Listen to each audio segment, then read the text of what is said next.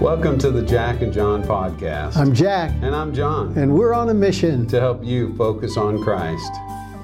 Well, last time we left off, Jesus, has been crucified. He's on the cross. And here we are in Mark chapter 15 and verse 33. I'm just going to start in. At noon, darkness fell across the whole land until 3 o'clock.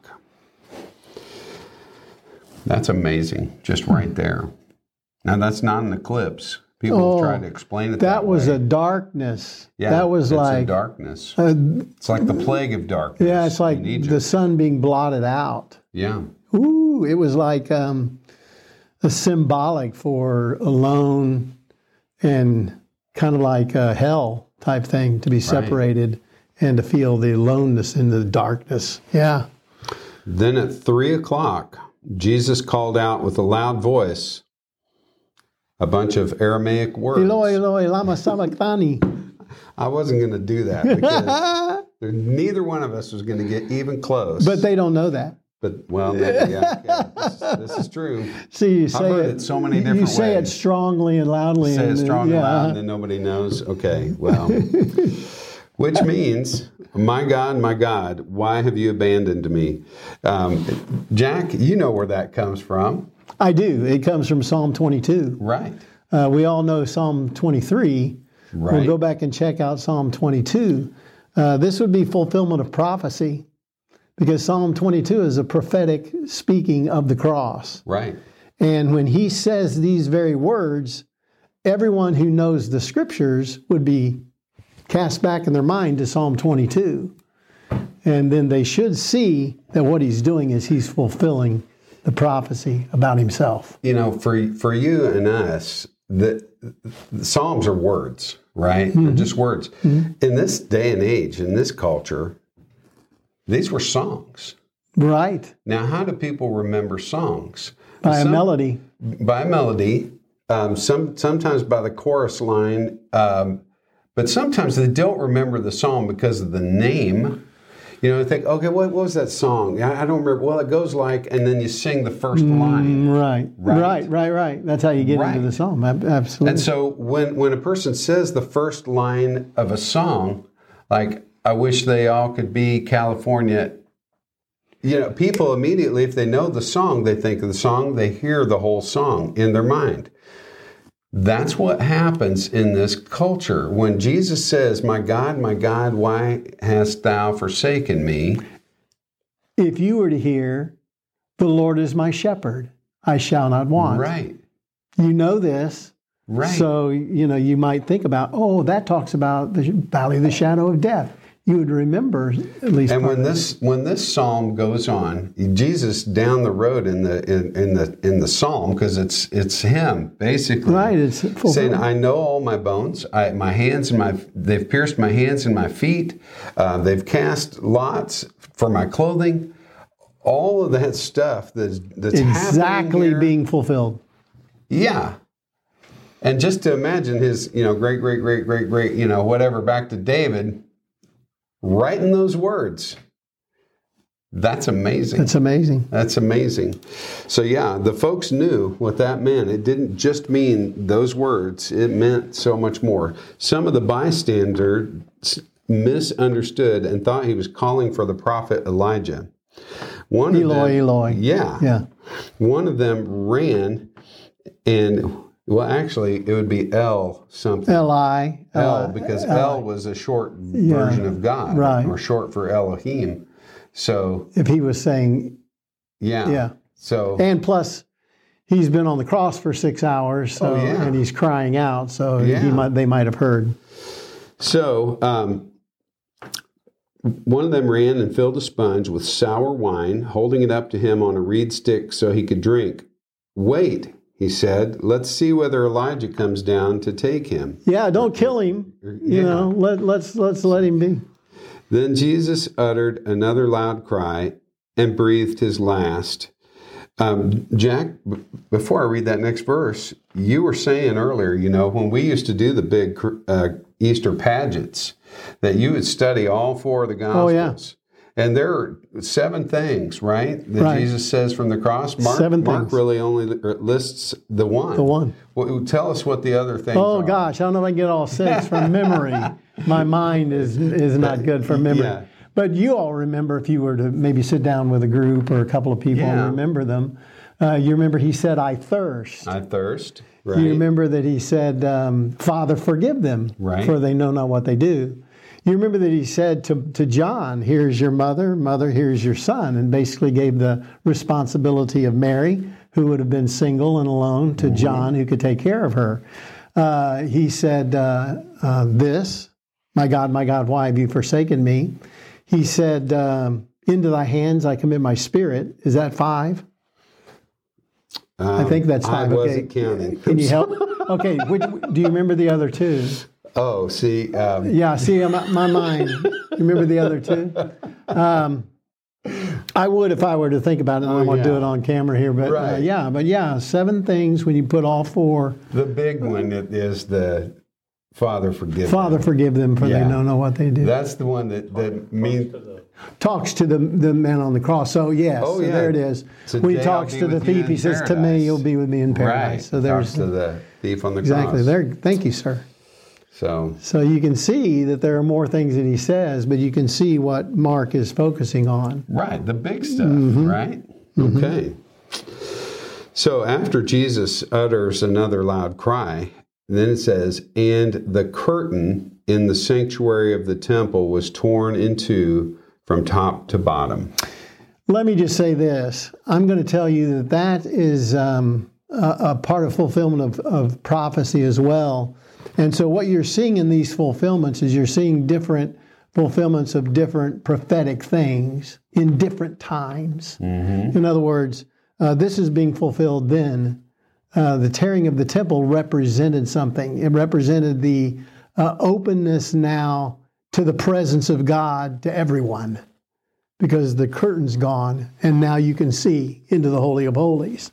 So it's representative through time and memoriam of the fulfillment of prophecy that's taking place through Jesus on the cross. So who tore the veil between the Holy of Holies? Holy Spirit, I would think. It went from top to bottom. Yeah. I'm wondering if they immediately got the needle and thread and tried to sew it back up as best they could. Yeah. Well, I mean, the easy answer is God, okay? Yeah. But God. Was it the three in one? Was it the Spirit? Was it Jesus? I personally, and this isn't a have-to thing. You don't need to believe this, but I believe Jesus tore his own veil. Now, and here's why. Who's our high priest? What's the high priest's job? The high priest's job was to make atonement for the sins of all the people. Was he making the atonement himself? No. He had to make himself clean. I'm talking about the high priest. Yeah, not Jesus. But our high priest, Jesus, made himself clean by his own blood. Okay, he makes all of us clean through his blood. He tears the veil and goes into the Holy of Holies and opens that gateway between us and God forever. By the way, in Hebrews 10, it talks about that, that we can enter into the most holy places through the veil that is the body of Christ. That is right. So we go through the body of Christ, which is prophetically the veil, and we enter through the shed blood of Christ. So, Hebrews 10. It's amazing stuff. Okay. When the Roman officer who stood facing him saw how he had died, he exclaimed, "This man truly was the Son of God." Some women were there watching from a distance, including Mary Magdalene, Mary the mother of James the younger and of Joseph, and Salome. They had been followers of Jesus and had cared for him while he was in Galilee. Many other women who had come with him to Jerusalem were also there. I might say, kudos to women. Yeah. I have to say that, because not only were they a part of his ministry, they were part of the disciples that followed Jesus quite a bit. And the ones that stuck around. Well, and they're there. I mean, right. They're the last ones at the cross, and the first ones to the tomb. The only male disciple that we know for sure was there was John, because right. he's mentioned. Jesus talks to him from the cross. Yeah, it's interesting when the women went to the tomb to anoint the dead body of Jesus, and we'll get into that. They don't find it because he is risen, and we'll talk about that next time. But you will notice that they are commissioned with telling the disciples that he is alive. Mm-hmm. So the women are the first evangelists that are speaking of the resurrection of Christ. And I think that it's really, really wise to understand how very important all of us are as disciples of Jesus Christ, to share the message of Jesus. You know, there are a lot of folks who take Paul's words, I think, to the Corinthians, and just read them out of context. Yeah.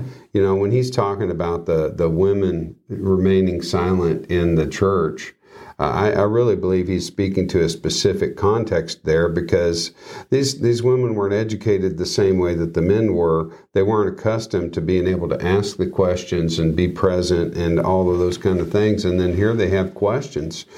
And so I think he's speaking to that environment, because there are so many examples of women speaking, being leaders, being... even in the Old Testament, Deborah was a prophetess and a judge.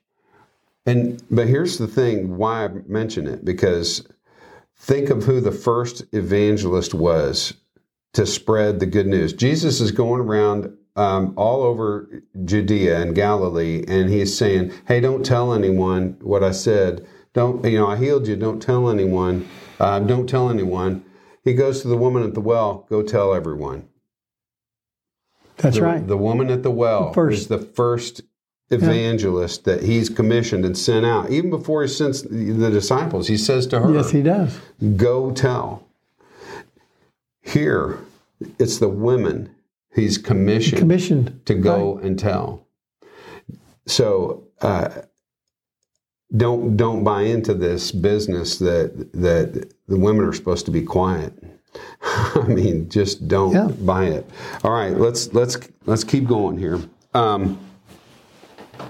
This all happened on Friday, the day of preparation, the day before the Sabbath. As evening approached, Joseph... By the way, let me say before you move into that. Yeah, sorry. It is the grace of God, I believe, that cut short Jesus' stay on the cross. Mm-hmm. Because you're going to hear when Joseph goes to Pilate to ask for the body of Christ, you're going to read this. Pilate's comment is he dead already? Because normally the cross was meant to keep people alive and in agony for a long time. Jesus lasts 6 hours. And, of course, I think this is also indicative of the beating, of the mockery, of all the rest that he had to go through. Not only the darkness for 3 hours, but he had to go to hell so that we don't have to, and he did, and set the captives free. And it's really interesting when you read the rest of the Gospels that they were seeing dead people walking in the streets of Jerusalem. So there were some things going on that were just absolutely powerful here and absolutely amazing. And how people can read this passage and this account and not have faith or come to faith or be amazed at God and at his son is beyond my understanding. But now you can go ahead. That's what I want. Yeah, no, I think that's great, and I distracted myself there totally because I was looking up a word here. But I had something to say to that, and I lost my train of thought. And I apologize, guys, but we're just keeping this real. So anyway, this all happened on Friday, which, by the way, and that's why I was looking it up, the Greek doesn't say Friday.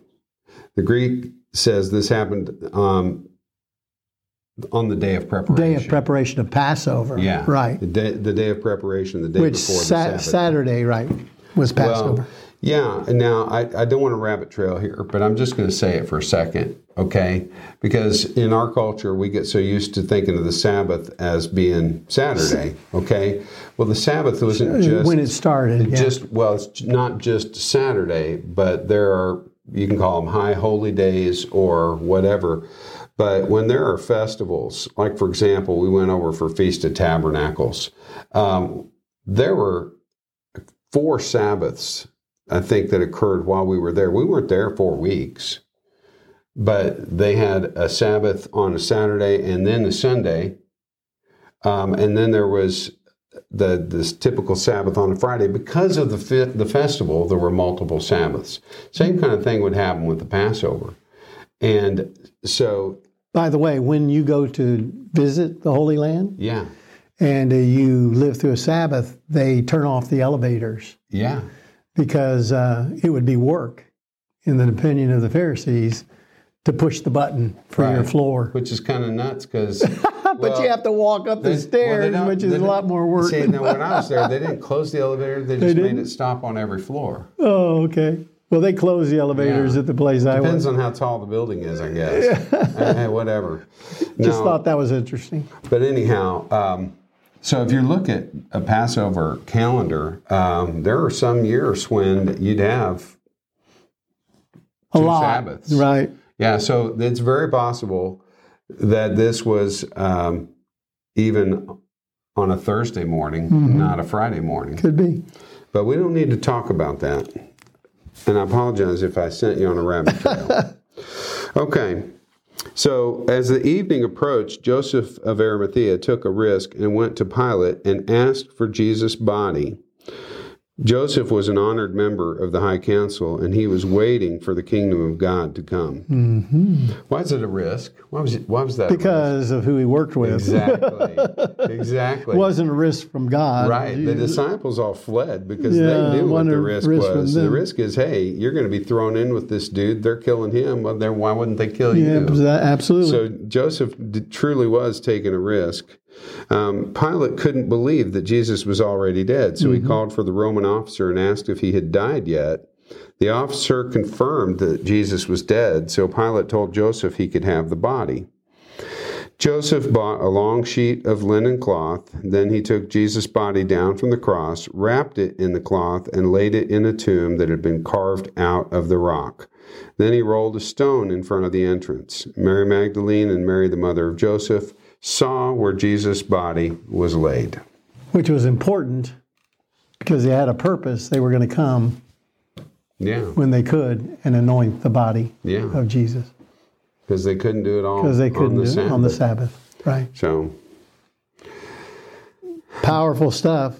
The Bible says that Jesus died, was buried, resurrected, ascended, and he's coming back again. So... just looking for that coming back again part. Well, John, do we want to dive into the next little segment here? I think I'm good to go. Good to go? I think so. I think so, too, because I don't want this next piece to feel rushed at all.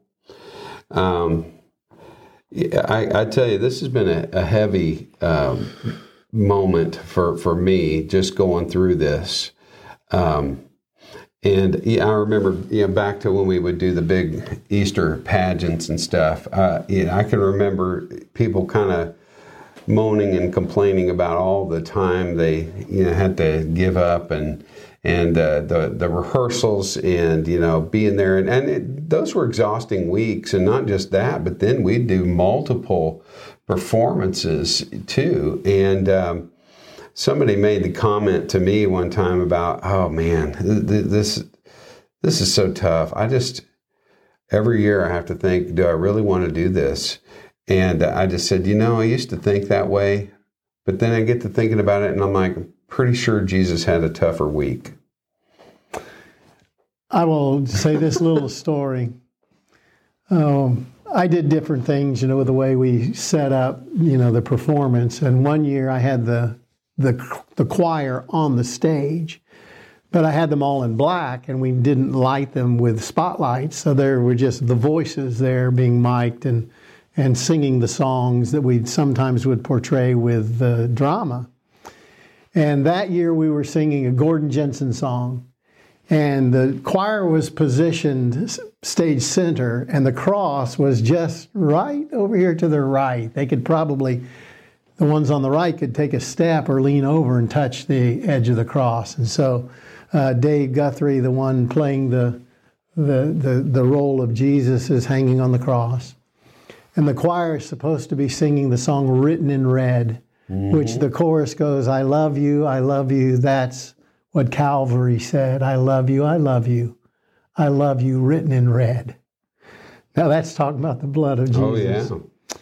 And I'm directing, and there's nothing coming out. I mean, nobody's singing, and it's dark, and I'm really not seeing them. I've got a light on the music so they could see me directing. Didn't you wear like white gloves or something? I think I had white gloves or something. I was trying to be seen. I don't know. I was doing crazy things. But there was no sound coming out. And so I had to stop the orchestra and ask the light man to turn on some lights because I didn't know what was going on. The entire choir was in tears. Just, they were all standing there crying. And what they were doing was they were there looking over at the crucifixion of Christ. Mm-hmm. And it hit them so emotionally, what they were singing and what they were saying, that they were, you know, when you're crying, they just couldn't get anything out. And so that was when I said, I forbid you to look at the cross when we perform this. Normally I would be saying, yeah. look at the cross. Yeah. You all cannot look at the yeah. cross. Yeah. Sing the song, sing the message. Yeah. But if you look over, and you see Jesus being crucified, right. anyone who loves him couldn't right. not weep over it. So that was just kind of an interesting... Those were some beautiful times. Yeah. They truly were. And I got to tell you, they were life-changing. They are literally. Yeah, they were. Literally. We had a woman in our church who had been praying for her husband for years. She deeply loved this man. They were a great couple. He was not a believer. And the thing that finally got a hold of him was one of those Easter programs. When he saw Jesus walking by him with a cross on his shoulder, broke him. And that man became a minister. I didn't know that. Yes. Yeah. Well, I mean, that's happy ending. It is a happy ending. That's happy ending.